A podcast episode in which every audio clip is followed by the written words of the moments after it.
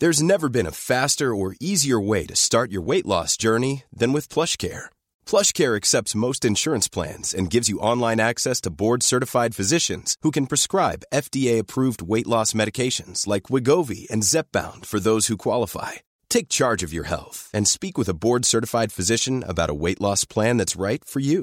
Get started today at plushcare.com slash weight loss. That's plushcare.com slash weight loss. plushcare.com slash weight loss. Hiring for your small business? If you're not looking for professionals on LinkedIn, you're looking in the wrong place. That's like looking for your car keys in a fish tank.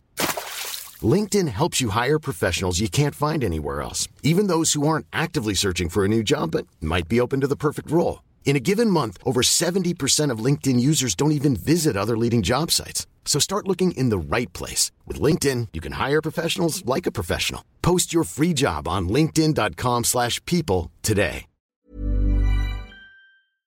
Greetings. Hello. Does that sound like I'm going to start a, a broadcast from like, in like it's a like sci-fi I've, film or uh, something? you know, come into your cave and like you've got some yeah. greetings, weary traveler. Uh, You well, wish to have passage to the cave network. Maybe I'm talking about that because I've been playing a fantasy video game recently. Oh yeah. Yeah, called uh, Disco Elysium. There's been a lot of chat about this one. It kind of came out of nowhere, and then it was everyone was talking about it on Twitter. I saw someone tweet about it that you could be a communist in it. What? So I was Brilliant. like, well, I've got to obviously pick up and you know play this uh, play this game. But I thought, yeah, I thought it'd be worth uh, discussing now, both because it's very good. I've been sinking a lot of a lot of hours into it, but also because um, one of the things we complain about a lot in, in the in the world of cinema uh, is that um, uh, there's a lot of uh, blockbuster and other kinds of cinema that doesn't feel uh, like it's uh, dealing with uh, the contemporary world, or it doesn't feel especially modern, and a lot of stuff that relies on nostalgia Yeah. um, or you know retellings of things, not just sequels but also like original original properties. And this is a film which is like painfully contemporary. It's like you know something that feels like it might date quickly, but in a way that's refreshing. yeah. Sure. You know, there's far far too much of culture, I think, which is like worried about dating dating itself rapidly, not in a romantic sense, but uh, just like feeling dated quickly. I'm gonna play this game in two weeks. and I'm like, what the? What are they even talking What are they talking about? Well, like you know, there's a there's a bit there's a much broader cultural discussion to be had with this, but like when people make fun of like 70s fashion or like 80s fashion, or even you know some of the stuff in the 90s, like you look at the Fresh Prince, whatever, and how they dress, or Seinfeld. Yeah. Yeah. um, uh, and then it feels like since then, in the decades since, like there haven't been these kinds of big cultural expressions that become laughable quickly. Like I don't think loads and loads of people will be looking at how they dressed in 2008 and being like, I can't believe I had that mad fashion or whatever because it just didn't exist. Yeah. Of course. Like yeah. culture, culture is kind of like like flattened out and homogenized. And uh, and I would like there to be more things that people could look back on and be like, I can't believe I was into that. You know, can remember we were all listening to that or enjoying that. So this game is a little bit like that, and it, it draws a lot on I think like left wing and like online in particular discourse in a way that's like you know so it's it's from a sort of very leftist perspective in a very sort of like modern and online way. It's like the villain. Well, like- Marsan's Twitter account or something. I mean, yeah, it's not a million miles away from that. Like, there's some quite a lot of like dunking on liberals. Nice. Um, and uh, it has like four of the hosts of the podcast Chapo Trap House doing voiceovers of characters in the game. okay. So you can Wow. sort of Yeah, see yeah. see like generally where it's coming from. Um, uh, but it's so it's it's set in a in, like a made up uh, fantasy universe in a in a city where it's sort of like a decaying city in the outcome of a failed communist revolution, and it's now being run by a, like a, a series of kind of capitalist liberal powers, basically that are sort of rule it together and they neglect the people. And uh, you play this amnesiac cop who's like trying to solve a murder. So it's got this kind of rather familiar noirish uh, setup, but it's uh, it's just a very very richly inventive and uh, amusingly uh, written uh, and clever clever game, which is doing all kinds of interesting things. But yeah, I just wanted to highlight that as a cultural product, it's, it it feels. I think like part of what makes people excited about this game, like there's been a lot of you know chat about how it's like really well written and uh, there's there's it's a very like choice driven game where you, Yeah. everything that you do will have these unknown ramifications all that kinds of stuff. But i think that part of what makes it so refreshing is that other things are so sterile. And it, and it's also because i was just uh, taking my sweet ass time editing um, episode 199 and when i was listening to that like one of the things i was saying about um, both ad astra and joker the two two films i was reviewing that episode uh, with the ways in which they felt like emulations of a style rather than like an actual story or a message that the filmmaker was trying to get across. You know, like Joker Yeah. is a sort of I like I wanted to make a Scorsese film and be a big boy grown up director, and like Ad Astra is like um, you know I wanted to make a like Sol- Solaris type you know Tarkovsky film or like you know I wanted to make a cerebral space epic, but when you watch them, it's not really clear what is you know what the wh- why were they made like what are you actually trying to tell me with this film? They lack a reason uh, to exist that's like anchored in the real world, I think, um, and they're just like imitations of something else. Uh, and that you know, playing this game, it's like that's the, you get the opposite sensation, and it's nice to be reminded in a way that such things exist. And I wish that more of culture was like that. Is it is this the existence of this game like partly due to the fact that there's been a sort of I'm not really much of a gamer, but I'm vaguely aware there's like the kind of indie game scene has sort of exploded. Maybe just because uh, technology is democratized to the point where it's kind of a bit like the '60s when it with filmmaking. like you know, the studio system isn't the be all and end all, Yeah, and like the little the little game that could. Yeah, I think that's definitely yeah, that's definitely of- that is definitely part of it. I mean, that's been quite a long like that trend has been quite long running, um, and there's now you know m- more games released all the time than anyone could possibly play. Like it's a it's the the the market is like very oversaturated. Um, but I think that is definitely part of it. Like it comes from a, like a very small studio, um, and it seems like a real like labor of love. Um, it's got this very cool like watercolory art style that's very particular, and uh, it's very text heavy. So you know if you're averse to reading, Reading, you know, in your in your video gaming, then uh, I would avoid it. I remember but Mario reading books. That's the it's just game ever. it's- it's just pictures and Yeah. images. Delightful yeah. pictures. No, it's nothing like Mario. Um, but yeah, no, I, I do I, I recommend it. So what what uh, what cultural products have you been consuming? I've been consuming The Mandalorian. I've paid four grand for my Disney Plus account Mhm. just to watch The Mandalorian. That's a bargain. It's a bargain. this is going to pay off eventually because I can watch Captain Marvel Yeah. as many times as I want. That's so- because that was four billion an episode to make the Mandalorian. Yeah. So Uh, my hot take is it's not very good. The way I describe it is a bit like watching a poorly translated anime, uh, in that it's full of like vistas. Like the main, to briefly go over the plot, such as it is, the Mandalorian, played by Pedro Pascal, that you wouldn't know because he wears this helmet the whole episode, and his voice is a bit kind of like modulated.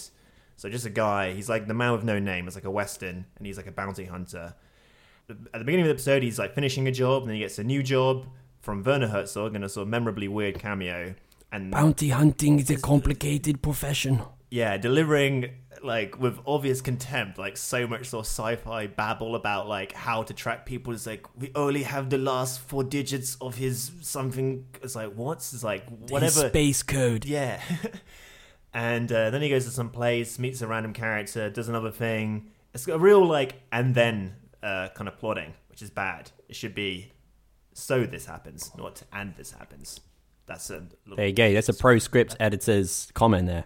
Uh, yeah. It's just very very flat. It's uh, it's directed by David Filoni, who was like the showrunner of the Clone Wars uh, show, which is apparently quite well received. But I think it kind of makes more sense as a cartoon than a live action thing.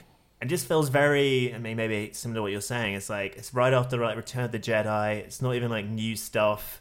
It's like all the same old creatures, or even the creatures that are new would just look a bit like that could have been in Jabba's palace or something. They've just been written for the YouTube breakdowns. It's like 501 references Yeah. to Star Wars that you missed.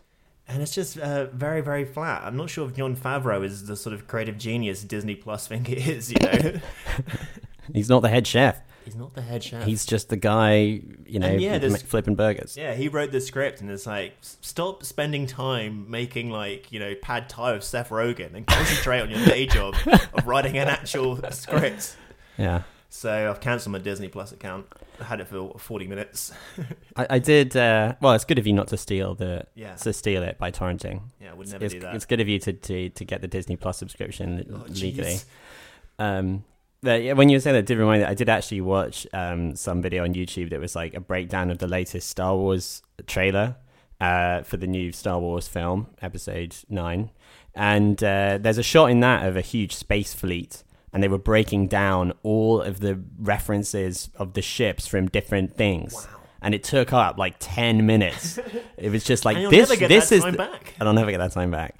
It's like this is the ship from the Clone Wars, and this is the ship from this spin-off, and this is the ship from this, and it's like the ship from this is back. The ship from the video game, D- Star Wars Jedi Two is back. You know, it's like it was all that. Yeah, just crazy. Like look at these this collection of five pixels. If we blow this up, it's clearly the fucking ship from this you know 1999 uh, LucasArts game or something. It's like so weird. Who like so fucking what? Like who cares? And like oh, it's it's especially ironic after the uh, the the past is dead, kill it if you have to attitude of the Last Jedi. Yeah, yeah, it's yeah. like no, I actually have a reference to every single previous Star Wars product, toy, uh, game, advert, film, everything in one shot. So fuck you. Uh, yeah, funny. And you watched this video, give it, gave it a thumbs up. I subscri- I liked it. I smashed. I smashed that subscribe button so hard I broke my screen to get a new phone. Uh, anyway, Danny, when we're not uh, watching breakdowns and whatnot, uh, I don't know what you're doing, but that's what I'm doing. Uh, what's this podcast about? What are you talking about? I'm glad you asked. I've got actually a little synopsis I wrote to explain it to you. So, uh, this podcast is about Sam Foster and his sister Danny Moran. They live in obscurity on a farm in Crisby Dale with their guardian, Dickon Bowman. This is to protect them from the attainder placed upon their family by King Henry IV of England because their father has been falsely accused of treason and murdered by the Earl of Alban. One day, a hunting party comprising of the Earl of Alban, the Lord of Crisby Dale, and another nobleman, Sir Robert, stop at their farm for refreshment. They attempt to molest Danny, but Sam fends them off. This confrontation accelerates Dickon's plans to send them to Mackworth Castle in Derbyshire. The Earl of Mackworth, a close friend of their father, becomes their protector, and he sees in Sam the man who can rid England of the evil machinations of the Earl of Alban. Sam is trained to be a knight, is knighted by the king, and kills the Earl of Alban in a trial by combat, foiling Alban's plan to seize the English crown. Sam then marries the Earl of Mackworth's daughter, Lady Anne. Is what I would be saying if this was a adaptation of the film The Black Shield of Falworth, starring Tony Curtis and Janet Leigh. This is in fact just a podcast where we talk about and review films. I'm Danny Moran, and joining me, a man who has rescued me on countless times when people have tried to molest me, Sam Foster. Appreciate that, man. No problems. Uh, that's what friends do. So, on this episode of Film Chat, we're reviewing Netflix's historical epic, The King, a very gritty and muddy retelling of Shakespeare's Henry IV and Henry V plays, which features some of the most shapely, form hugging, slim fit medieval plate armor you've ever seen, adorning Timothée Chalamet. And here's Danny to review Doctor Sleep, the adaptation of Stephen King's sequel to The Shining, as well as a sort of sequel to the Kubrick film at the same time. Uh, did it make him so mad he wanted to murder his whole family? Or did it fill him with such childlike glee that he just wanted to roll about a big carpeted hallway in a tricycle, chasing after a ball? it's a reference, reference to The Shining there. Uh, listen, listen, listen on to find out. Plus, two legendary directors announced new period set projects. Spike Lee going for a hip hop reimagining of Romeo and Juliet set in the 80s called Prince of Cats. What, el- what else would he do? Obviously, that. And Paul Thomas Anderson is angling for a 70s set film about which we know little. Not that that will stop us spinning out a section discussing it for a good 20 minutes of wild, unfounded speculations. And all that should leave just enough time for my latest film project, a Jeremy Corbyn led Labour government. All right, I know I've proposed some madcap, wild schemes on this podcast before, but this is going to be my most avant garde film yet. No cameras, it won't be filmed, uh, it's not going to be in cinemas. It's just going to be the, the government of the UK. and just gonna uh, be, it's just going to be the whole Corbyn just wanna government. be. Yeah, uh, and uh, instead of filming with cameras, I'll just be campaigning uh, to to get the Tories out and get Corbyn into number ten. And this is a, a film that you can make as well, and that anyone can make.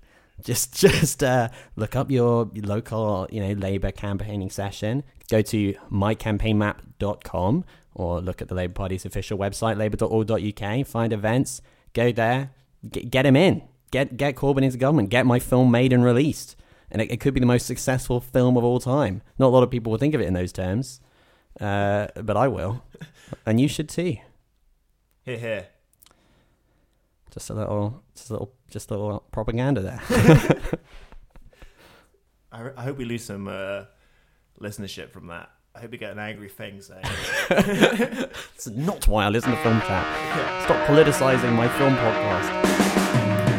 Films, films, films, films, films, films, films, films, lots of films, films, films, films, films, movies, good films, bad films, fun films, sad films, films we love, weird films, Lars von Trier films, old films, new films, some John Woo films, films that star Peter Finch, films by David Lynch, films short, films six hours long. We've got films up to your gills with films, films, films, films,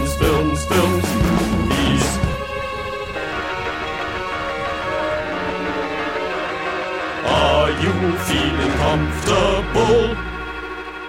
Film chat has begun. Time to open the mailbag, address a, a dusty old letter in it. Um, we got a, we got a message from uh, regular listener Hoppo. Very nice to hear from you, and I'm sorry that it took us a while to get around to this. Film chat schedule's been a little, off lately, which I blame entirely myself for. Anyway, Hoppo, he messaged us on Twitter to say, while waiting impatiently for the next film chat episode, I noticed that Joker soundtrack has Send in the Clowns, Smile, Put on a Happy Face, Laughing, and People Are Strange. What, in the opinion of Film Chat's Hive Mind, are Hollywood's most trite soundtrack choices? That's pretty well. That takes some beating, surely.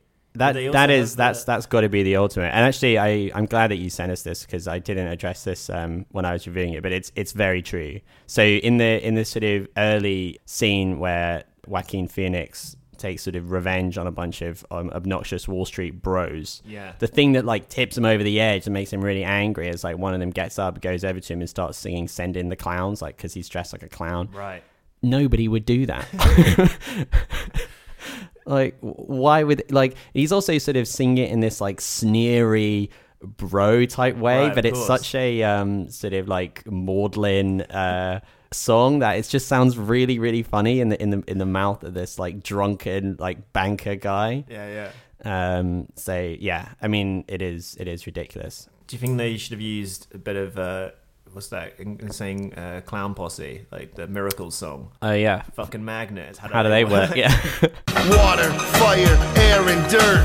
Fucking magnets. How do they work? And insane clown posse. That would have been Yeah, that's perfect. one, Insane He- Clown Posse. he's an insane clown. Does he have a posse? Yeah, he actually does. That's part of the film. Because he's like, he inspires all these other people to start dressing like clowns and stuff. And then, like, the Insane Clown Posse, they have, uh, there's a name for their, um, their fans who dress like clowns. Do you know what it is? No. so was that like? What, you want me to set you up? Or like, are we gonna say they're called this? Like, Um, I'm gonna, I am gonna look that up and I will announce it shortly. But yeah, that that, that would have been that would have been the absolute uh, the perfect thing. I don't know. So it can't be the most trite soundtrack because they didn't have the because they didn't have the obvious. The most on the nose would have been Insane Clown Posse. The only ones I can think of are filmmakers who use it deliberately, like it's so obviously on the nose. Is the point? Like Edgar Wright does a lot in his movies. Like uh, Shaun is listening to Zombie Nation and Shaun of the Dead, and then Hot Fuzz. Every time there's a murder, someone drives like Timothy Dalton drives past, and like the song he's listening to is like when the actors have been killed playing Romeo and Juliet. Romeo and Juliet by Dire Straits are playing, and the fire song was playing off. They burned the guy in his mansion.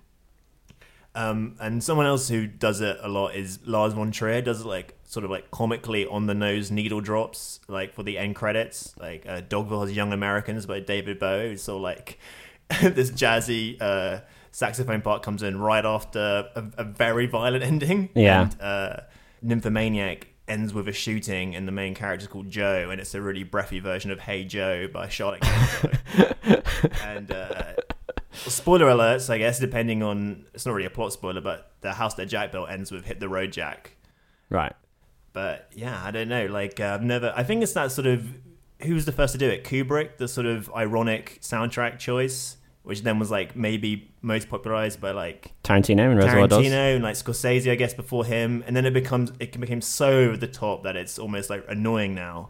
I, like something that put me off uh, Joker was like the trailer, the fact they used like "Smile" by Demons. Like, of course they did. It's Yeah. the same way that- used. that's very representative of the film. yeah, the same way they used uh, Johnny Cash's version of "Hurt" over Logan. It's like, uh, you know, it's ironic, isn't it? Or like, old man, regretful uh, playlist, number one hit on Spotify, hurt, gonna catch, slap that on the movie.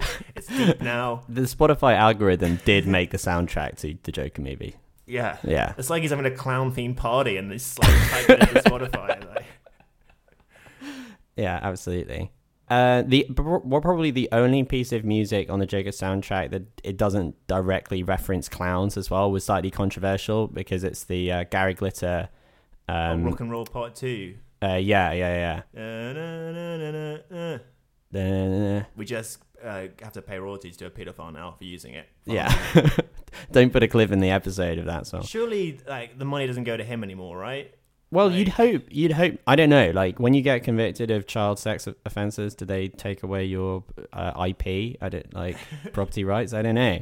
Because it's made a lot of money, Joker. Yeah. How much of that money is going to convicted paedophile Gary Glitter? I really hope some uh, some journalist is looking into how much richer Gary Glitter became from the Joke film, especially because so that that that sort of soundtracks the the scene where he's dancing on the stairs, which you might have seen in the trailers if you haven't seen the movie.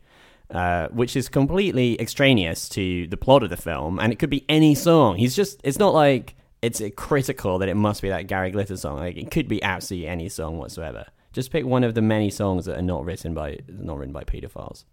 You know.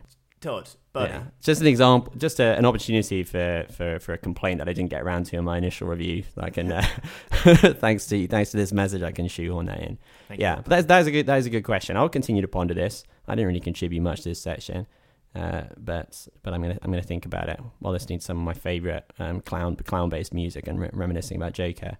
Um, it's uh, Juggalos is the name of Insane Clown Posse fans right.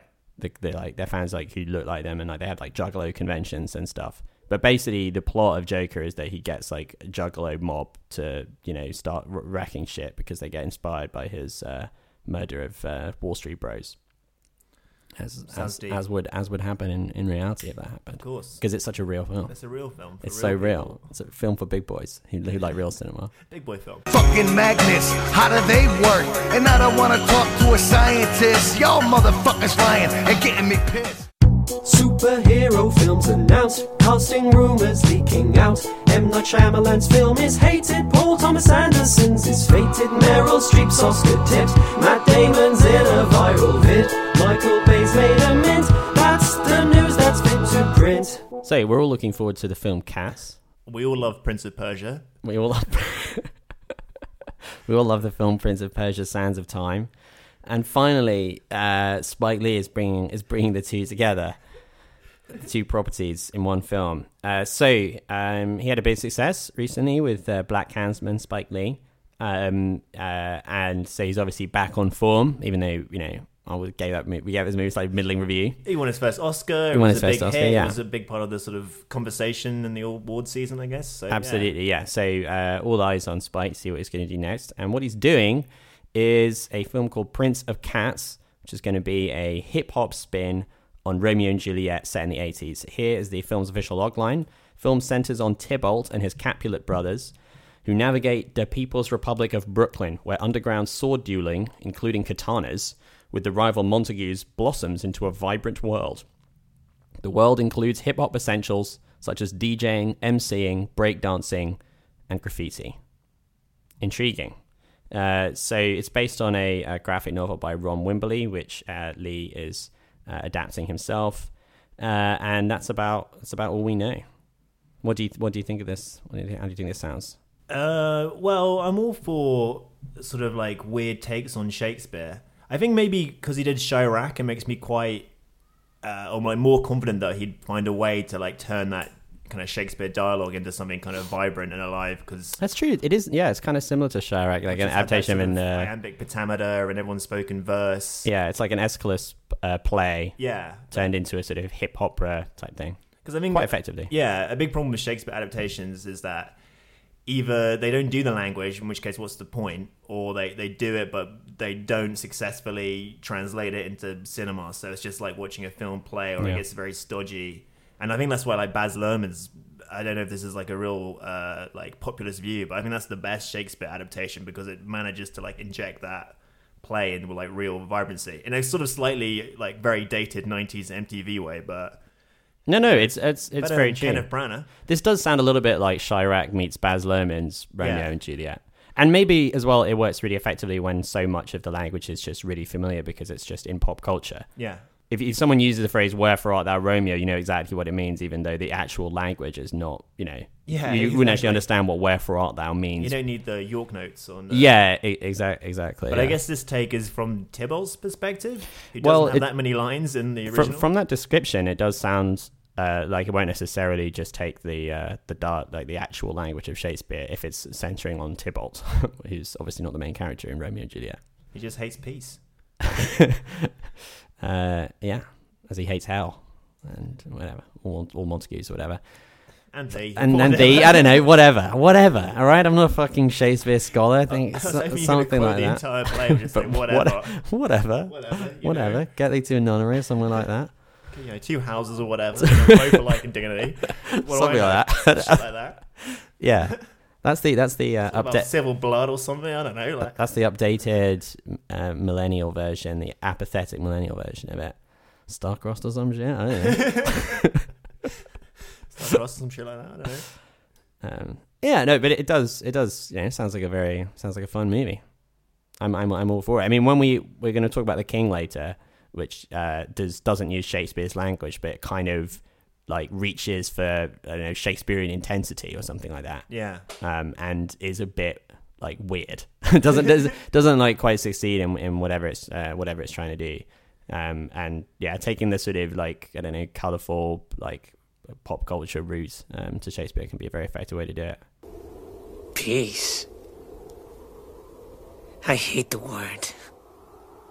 As I hate hell, all Montagues. And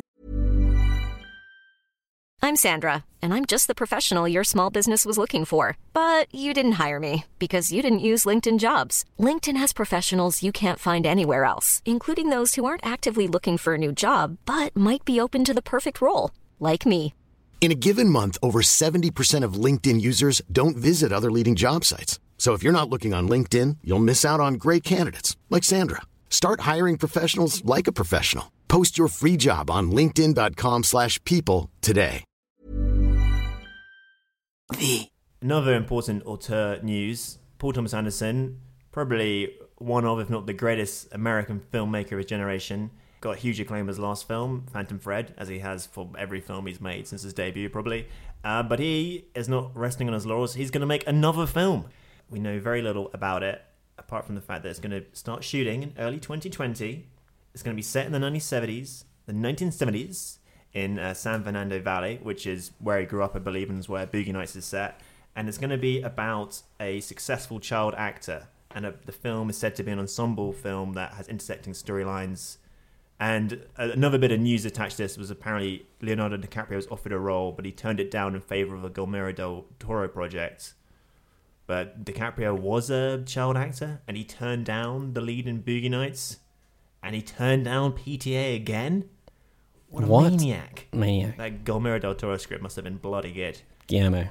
Um, yeah, so new Californian set, 70s movie from PTA.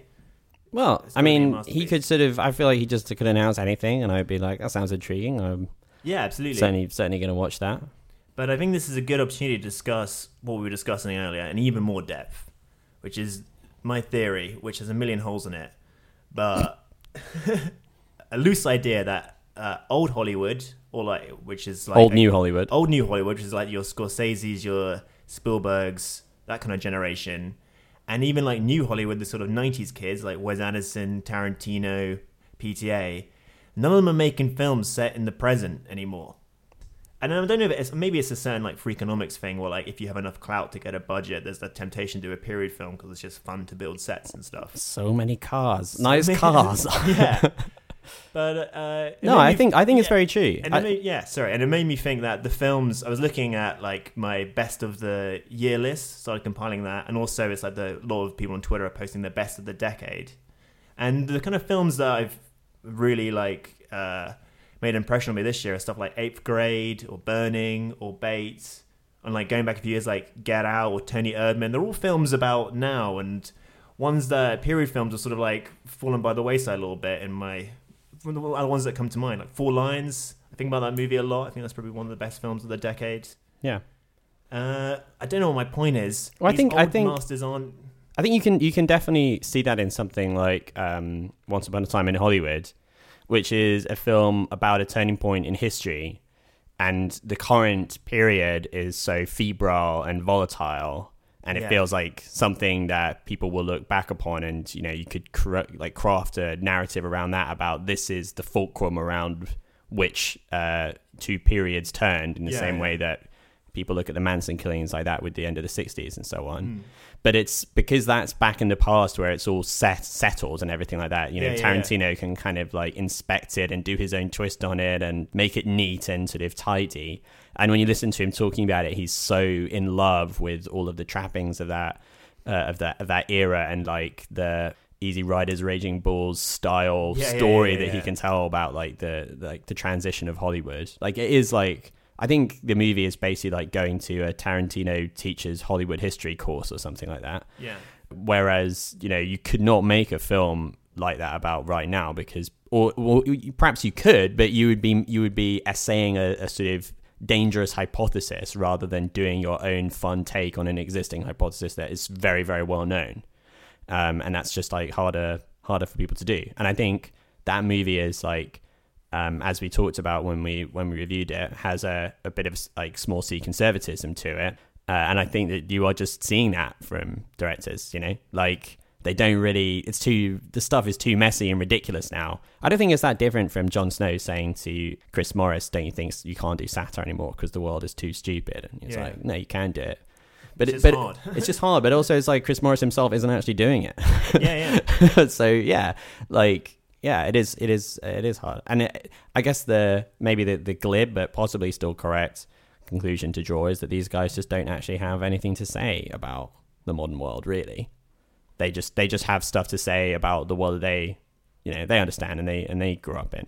Yeah. Like I didn't like Phantom Thread is a great film, but it's Yeah, not it's- like you know I mean it's a brilliant film, but it's like it's a it's not. I didn't, you know, it's not a sort of comment or anything on, Yeah, on contemporary not, like, society, which is uh, fine. yeah, not every film has to be that. yeah, absolutely. Yeah, but Oh, Also, like with relation to this new uh, PTA project, I wonder if it's a, a thing where like when an old male director like hits fifty, they have to make a film about their childhood, or like you know what I mean? Like it's about he grew. He's 1971, I think he was born. So Right. like he is a child of the 70s, and it's like I'm, I will make my Roma now. That's the thing people do these days when you get to a certain age and have money. yeah, I recreate my uh, childhood with like millions and millions of dollars worth of production design. there's something like there's, there's also something kind of um, quite comfortable about these films. You know, Yeah, they're very they are they do feel like films made by very very established guys who know what they're doing and they're not troubled. you know, like uh, it doesn't have that like what, like we were just talking about Spike Lee a second ago and that sort of like Yeah. weird zany like quality to it where it's a bit like raw and rough around the edges and and uh, and most of these other guys don't don't really have that. Like the, they're producing these like really really polished products that you know as in some cases are really brilliant but that don't feel you know challenging. yeah, like the most exciting filmmakers. I don't know who'd be on the cover of Little White Lies, like the Safdie brothers or Bong Joon Ho or something. Absolutely, really, like, yeah. I feel like the Palme d'Or, like Cannes has got a better sort of uh, finger on its pulse a little bit because they gave like uh, Bong Joon Ho the Palme d'Or for Parasite, and they gave uh, Hirokazu Kore-eda one for Shoplifters last year. And Yeah, Shoplifters. That's a fucking brilliant film. Yeah, even something like Knives Out, like the haves and the have-nots. Like if you're not addressing that as a theme, and I'm not sure if you're like plugged into the culture, you know, because it's so obviously there. Mm. I don't know. So my point is, these old man, you know, this whole Tarantino sphere about making old man movies. Like you're already making. He's them. made the old man movies. He was like- absolutely correct about where his uh, where his career was going to go. It's quite funny, isn't it? Yeah. Like when he said that when he said old man movies, but I have like, just made this I've gotta s- three-hour film wallowing in the past. It's like, yeah, exactly. okay, You know, fair play to him for foresight about where his career was going to go. Uh, saying that, I mean, Paul Thomas Anderson is kind of a genius. I mean, I'm, I'm, his movies it'll are probably be, it'll probably be, amazing. it'll so- probably be brilliant. Yeah, I'm sure. I'm sure. Like, yeah, his his movies are really good. And I did think Phantom Thread um, was one of the best that he's that he's made recently. yeah, yeah. Um, but you know, it's just a very like gentle, nice film, really, for the most part. Yeah. Uh, I want to be terrified going to the cinema, and I don't want to be watching a horror film. Yeah, exactly. I want to go see a comedy and be really And be uncomfortable. fucking terrified. being terrified. And I want to go see a horror and I want to laugh my ass off. I want to see a rom com, be filled with dread. Okay. yeah, well, that's why you like Get Out. Yeah, exactly. I want the genre and the experience I have to be in complete op- opposing forces to each other. That's what it means to make a truly contemporary film. exactly. Anyway, and that's the that's going to be the basis for my essay about why Avengers Endgame is real contemporary cinema, and whereas Scorsese's navel gazing, backward looking gangster epic is the real trash. Yeah. I haven't seen it, so I can't can't write that essay yet. But whatever it is I actually like, I will still be writing that take. Good. Good. yeah, good. Fuck you, Scorsese. Yeah. I'm not letting those comments that absolutely dominated Twitter for about two months go. Got to still talk about them. I'm gonna fucking carve it into his fucking gravestone when he dies. I'm, Yeah. yeah. I'm buying my fucking. Uh, what is the implement you use to carve stone with? Chisel. My chisel. I'm buying that now. Buying that right now. My Scorsese gravestone vandalism chisel. to make my point. Getting that now.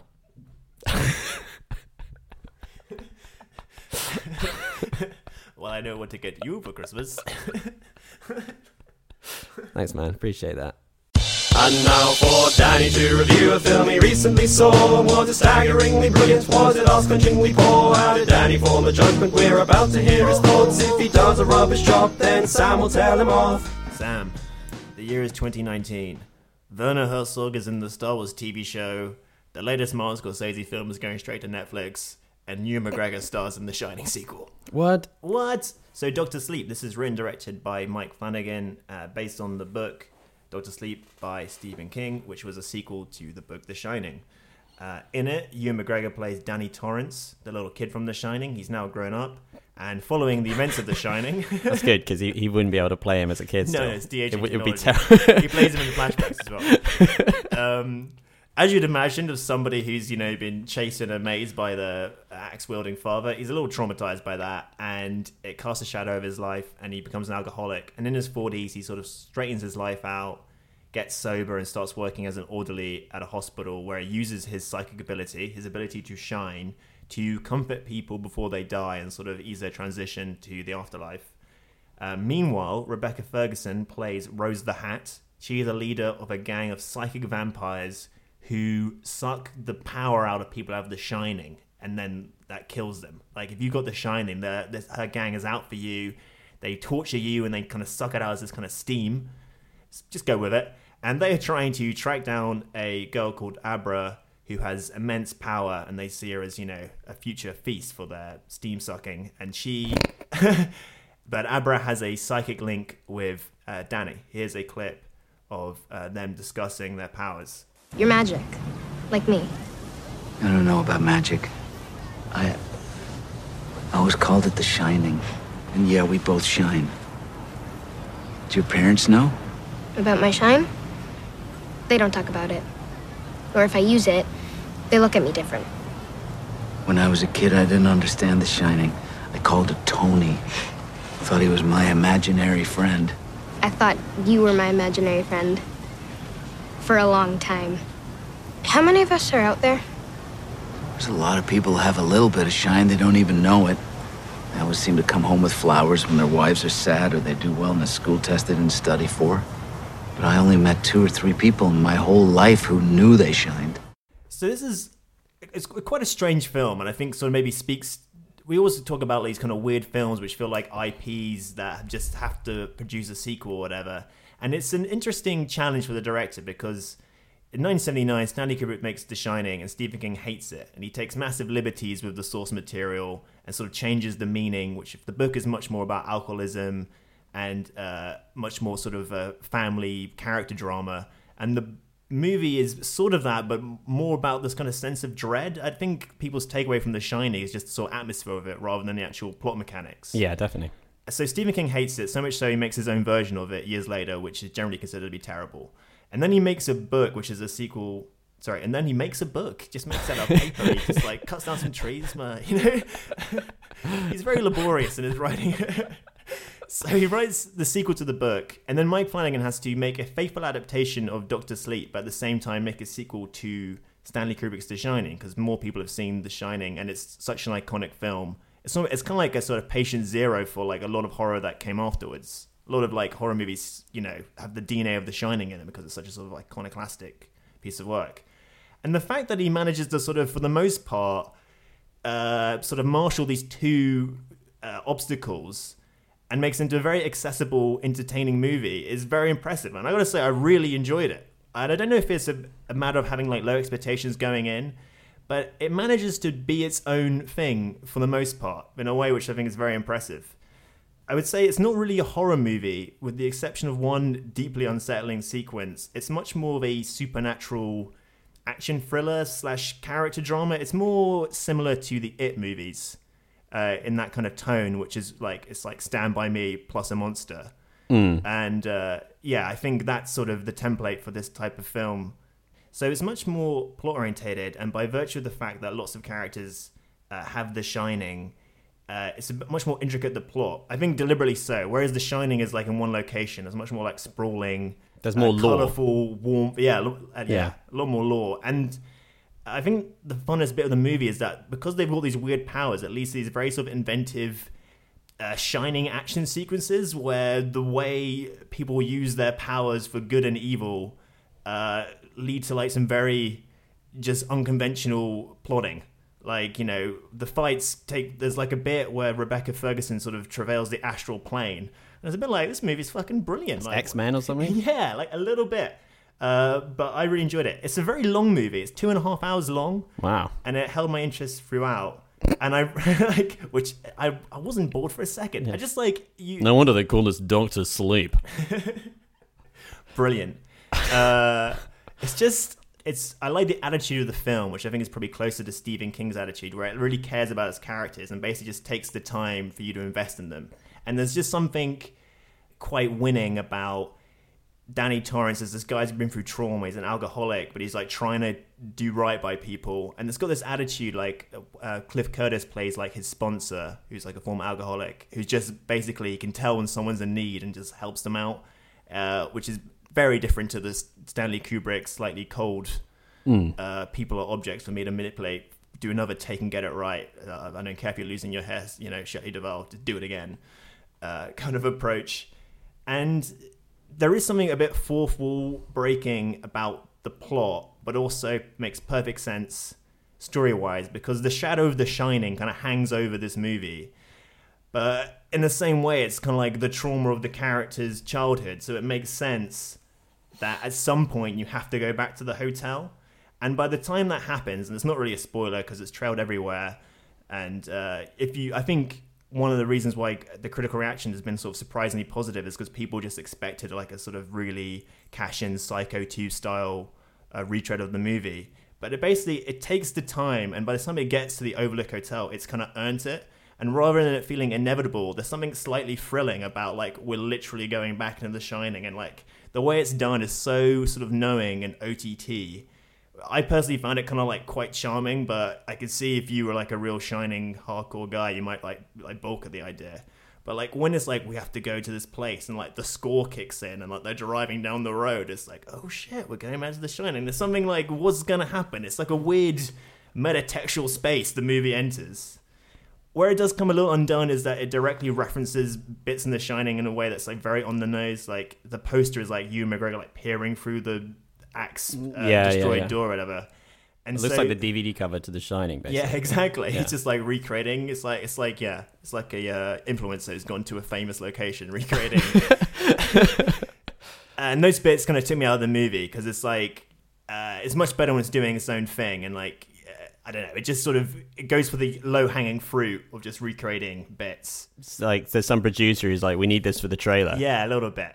But for the most part, I I really I really dug the movie. I really like. I thought Ewan McGregor was great in it. Brings a little sort of jittery weight to his role. Like he's the man who looks like he's lived a lot. Well, he's you know, I mean, he's he's in his forties, isn't he? He's in his forties, maybe fifty. I don't know. So he's lived a lot. Yeah, he's lived a lot, mate. Uh, Of and, years. Uh, Cliff Curtis, I think, does a does a really great it's a real definition of like a, a great supporting turn. He's like, I'm not here to sort of carry the load of the movie, but I just make a very memorable impression with like quite a like a sketchily drawn character. And Rebecca Ferguson is having so much fun. I think that's why the movie isn't that scary. Is that the sort of vampires are quite a sort of ragtag bunch of like they've each got like just enough personality to make them distinct, and you kind of like hang out with them even though they are uh, pure evil. Is anyone as good as Michael Sheen's character from Twilight?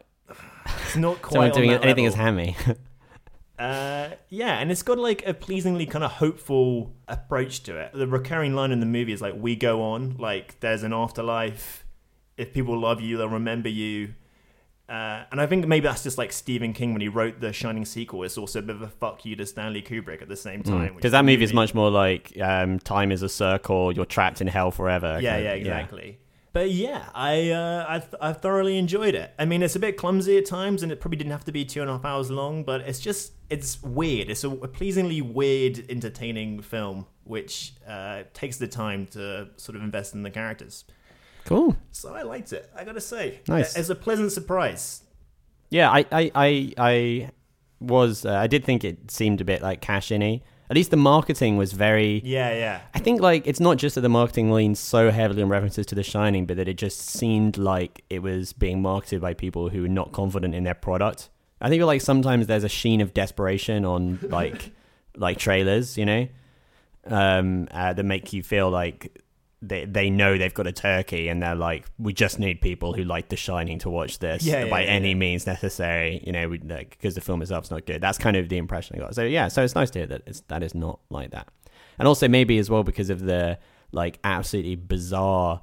Uh, shining sequence from Ready Player One. Uh, yeah, yeah, yeah. you know, it's like once burned, twice shy with these like bizarre shining cash-ins.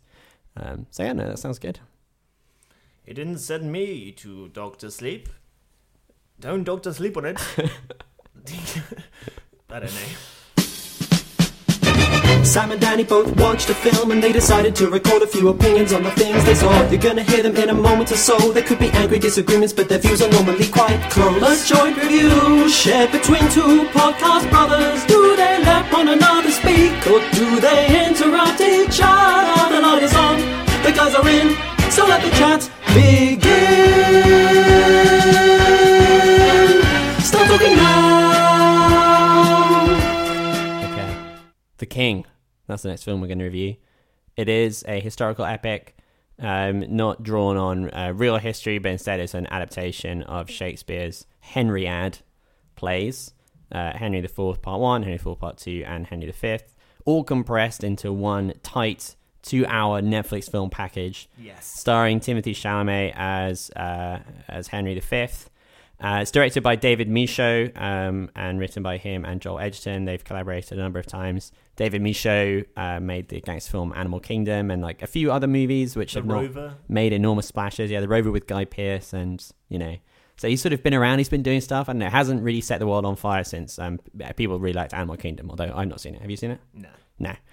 So, nah, nah, haven't seen it. Haven't seen it. Um, so uh, this film uh, is quite odd. I, I saw it at the uh, London Film Festival.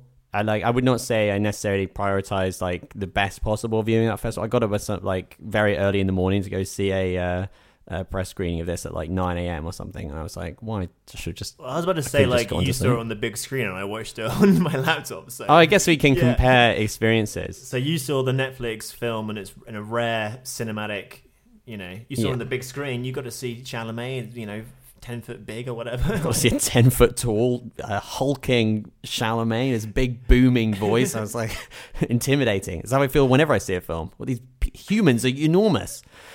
Um, yeah, it's not. It's not an especially successful film. It's it's very reminiscent of uh, Outlaw King, the other recent um, King based. King based uh, historical Netflix film. They're sort of got a they got similar aesthetics. I think like takes on historical dramas. They're a bit like um, I don't know. It's a, it's it's as if they're a reaction to a trend for sort of Renaissance fair uh, type um, historical epics, and it's like, no, no, no, no, you don't get it. Like there was a lot of mud back in the day, and so like all of our characters are going to be covered in mud, and the film will just generally be sort of brown.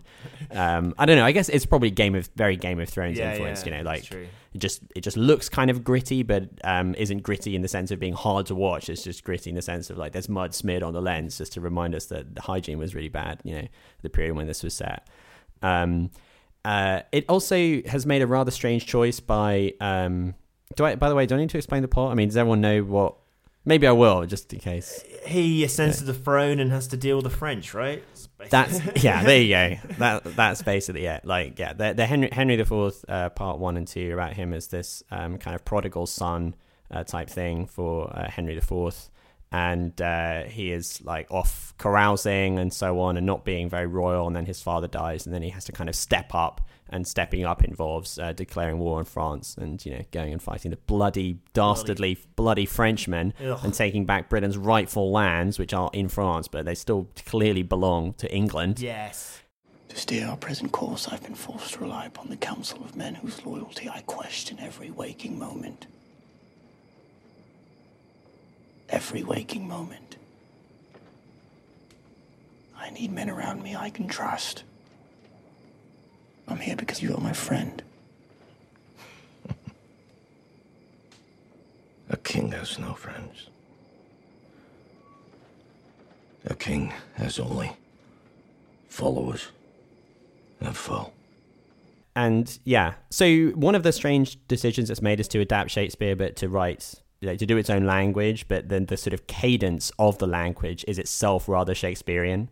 So people don't talk in a sort of modern way. They they they talk in ye olde English a little bit, but they still swear. So it's like Shakespeare's Yeah. boring because there's no f bombs. But you know, in this movie, there's a couple of like you know, fuck you, Henry, or whatever. People say things along those lines. That oh, is a fuck boy. That was a fuck boy, yeah, exactly.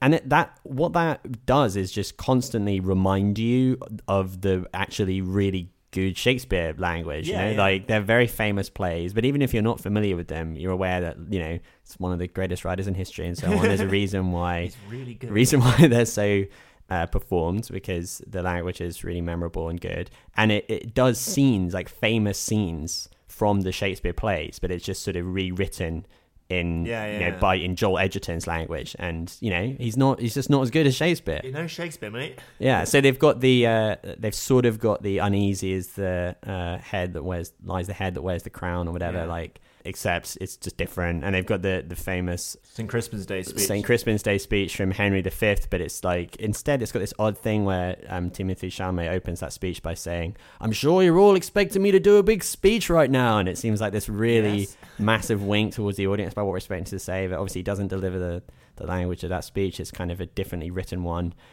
and it's just odd. It's just like, why didn't you just adapt the thing? Like, I just kind of wished I was watching the Hollow Crown or something, that that BBC series with uh, Tom Hiddleston, Yeah, where, yeah. where they where they did the Shakespeare plays rather well, you know, and like in full most for the most part, like unabridged versions. So they're very long, but it just they're very good, you know, because the, the plays are really really good. Yeah, yeah. Um, and so this ends up feeling like a bit of an odd knockoff, and it, because it's not doing Shakespeare, um, it just it highlights the fact that it doesn't really have its own angle. I am not really sure what exactly they were going for with this, Yeah, and it does feel absolutely. like a film that was made because Netflix set aside a certain amount of budget for a historical drama or something, and they were just like, just make it. You know, Yeah, and yeah. so it kind of passes.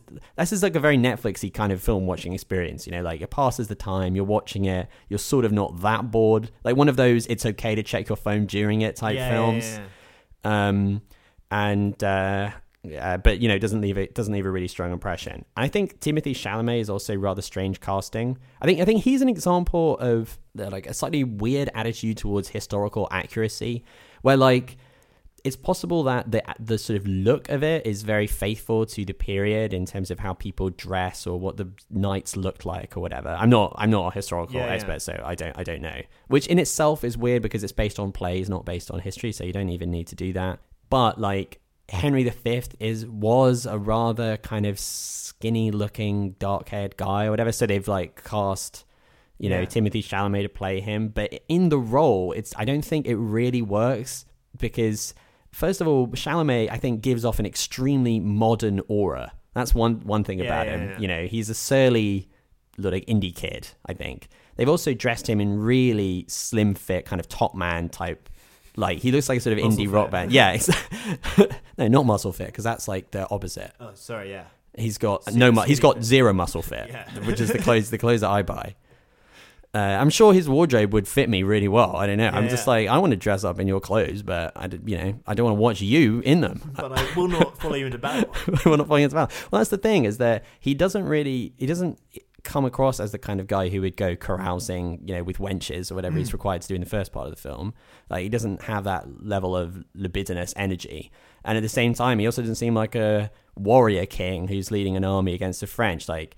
There's there's a scene where he defeats um, Percy Hotspur in a duel. It's like, It's like he he probably couldn't even walk in the armor that he's wearing. Like, let alone like d- d- beat a man in one to one combat with a big fucking sword. Like, it just don't. I just don't buy it in any yeah, way. Yeah, no, I completely agree. It's a very weirdly cast film. I think uh, the highlights for me were like Ben Mendelsohn as Henry IV, just like sort of hissing from a throne. He's just always good value for money. Ben Mendelsohn is great. And, like- that's such a good actor. Yeah, he just sort of nails the tone uh, a bit better. And the guy who played Percy Hotspur, James Carney, who was Mark Ronnett's son in Dunkirk, and we saw him in this movie Rialto. I've in my head like because he plays Percy Hotspur, Chalamet plays Prince Hal, and Robert Pattinson plays the French King. But it's like Chalamet should play the French King. Arpat should be Percy Hotspur, and this James Carney guy should be the lead because he did such. He was memorably like intense and charismatic. And I- Definitely. and I totally bought him as a medieval dude who could probably defeat me in a duel. Yeah, yeah. There's a they- scene. There's like one of the first scenes of the film is him kind of laying down the law to Ben Mendelsohn. Yeah, as, as, and he's it- got real presence. real presence. Yeah. in a way that Chalamet does. Chalamet's this sort of whiny guy. Yeah. Like, yeah, he doesn't have any of that. So I would say, you know, James Carney, a star of the future. You know, he just sort of acts Chalamet off the screen, really. Like, Well, I felt bad for Chalamet because he is a really good actor, just but it's playing to his weaknesses. Yeah, yeah. Like it doesn't. None of it works for him. Like and I found his English accent a little bit, you know, I've rounded my vowels a little bit. And, Yeah. I haven't quite done it. it is a bit. Yeah. Rob Pattinson is sort of basically in like a Monty Python movie, but I kind of enjoyed him because, as you uh, said in your intro, like, the movie's so sort of stodgy and like a bit dull but okay. And when he turns up, it's like just giving a full-on comic performance. It's Well, that's one of the things where I, was, I wasn't really sure what they were going for with the film like, because am French, you know. Yeah. you got the tiny cock. You got a little tiny cock. I got the big balls. It's got the big French balls. Your tiny Englishman cock cannot compare to my John balls. That's. I mean, that is literally what his dialogue is like, and he, he is he is delivering it. Like when I when I saw it at the film festival, like everyone started laughing. It's very broad and comic. Yeah. But I don't like. Why is that the tone of the movie now? I thought this was all about like you know catching venereal diseases and being, being covered in mud and stuff. That's the thing. It, like, it goes back to your point about the language. It's like, it's not quite a sort of, I don't know, like a Braveheart, like early noughties Ridley Scott movie where you just have to sort of get behind as the goodies and baddies and the underdogs will win. But it's, at the same time, it's sort of like not historically accurate enough that that's enough of a take. It's kind of pitched weirdly in the middle. But if you look at this thing too much through the veil of history, it's like, why are these fucking children murdering each other over like bits of land in different countries? It's just mad. Like the medieval history is just like so stupid and like Right. it wasn't uncivilized time. It was the Dark Ages, you know. Like, why did they go to France and take uh, this bit of land? It's like every all these people died. Nothing was really achieved. Yeah, there's this weird We thing killed the about French. there's this kind of thing about how he doesn't want to go to war, and that's portrayed as him being really progressive and you know good. But then it's also incredibly heroic of him to actually go to war, and then he kind of like that's when he's made you know his image is made as a king, and then he kind of finds out he was like tricked into it or something, and it's like you can't make an anti-war version of this film. It just makes no sense. Yeah. you're just going against your own material for no reason. It's really odd. Um, yeah, weird film. Weird film. Uh, it's just such a Netflix movie, you know. yeah, just one of those like, why was this made type films. Yeah. I don't know. It's like every single, pretty much every actor who turns up in the movie is is famous. So it, that that has its own pleasures. It's like, oh, it's that guy. Yeah, I want to see. I want them to remake it with different casting. Keep Mendelsohn. Keep James Carney. Uh, bring back the Shakespeare text. Uh, make it eight hours long. Well, just go, just go. Yeah, Maybe just watch the Hollow Crown. Just go watch the Hollow Crown. Yeah, yeah, yeah. the Hollow Crown was the Hollow Crown was good. Just go go watch that and get the you know Shakespeare language, which is ace, and and and like just produces much more interesting characters. Like Henry the Fourth is a really good character in that Shakespeare play. Like you know, just like a very interesting man. And in this movie, he's kind of not at all because they didn't use the material that was there for them to use for some yeah. reason. So yeah, meh. One to well, not miss. It's just on your Netflix account. It's on your so- Netflix. Just don't click on it when it pops up when don't they're click on it. advertising it. Don't click on it. Don't click on it. Don't do it. My favorite film stars Brigitte Bardot. She's the queen, but she wants to be in radio. So she starts a podcast with her friends, and the terrorists try to stop her, but she beats them in the end. All right, friends. That's going to be it for this episode of Film Chat, the 201th episode. Yes. Um, Join us next week. the Irishman. We're gonna watch The Irishman. We're going to watch The Irishman, the combined seven hours of film viewing between us. Yeah, it's gonna be am- amazing. He's he's well, actually, will it? Will it be amazing? I'm cu- I'm curious. I mean, it's gotten really good reviews, and maybe maybe it'll be good. opinion of a man who hasn't seen Doctor Strange. well, that's true. I think the review will just be: Is it cinema? Is this a cinema or not? Is it cinema? That's going to be the big question.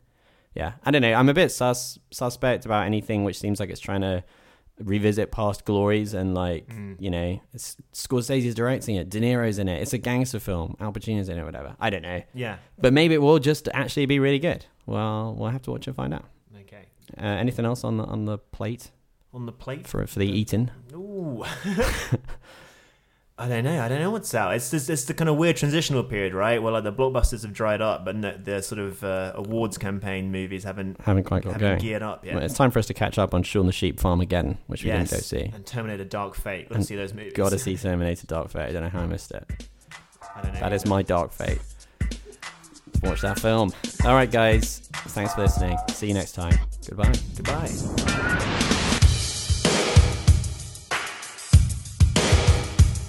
In the novel, The Shining, uh, Jack Torrance is a difficult character, but he's fundamentally a, a sympathetic character. And I always visualized him as a piece of metal that's bent first one way and the other by these malignant spirits who basically want his son because his son is a psychically powerful person. So I saw these all as warm characters, characters that were being threatened by forces from without, from ghosts, from real supernatural creatures. And the film is extremely cold.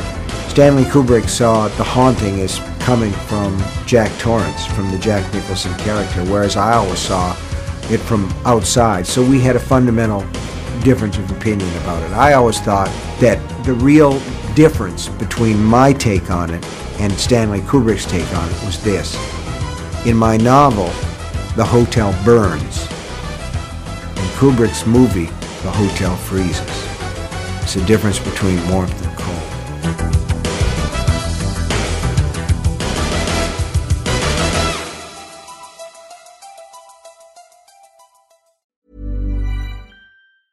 Planning for your next trip? Elevate your travel style with Quince. Quince has all the jet setting essentials you'll want for your next getaway, like European linen, premium luggage options, buttery soft Italian leather bags, and so much more. And is all priced at 50 to 80% less than similar brands. Plus, Quince only works with factories that use safe and ethical manufacturing practices.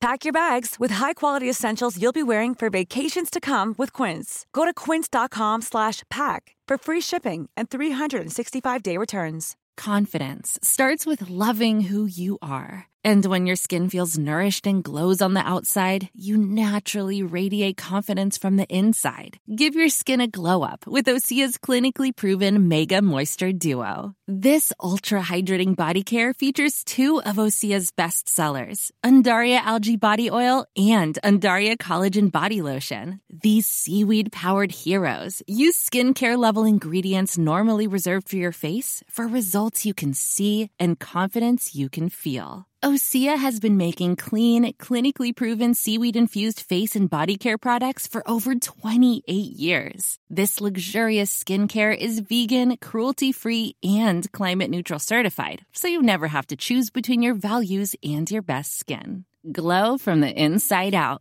Get 10% off your first order with code GLOW at OseaMalibu.com. That's O S E A Malibu.com code GLOW.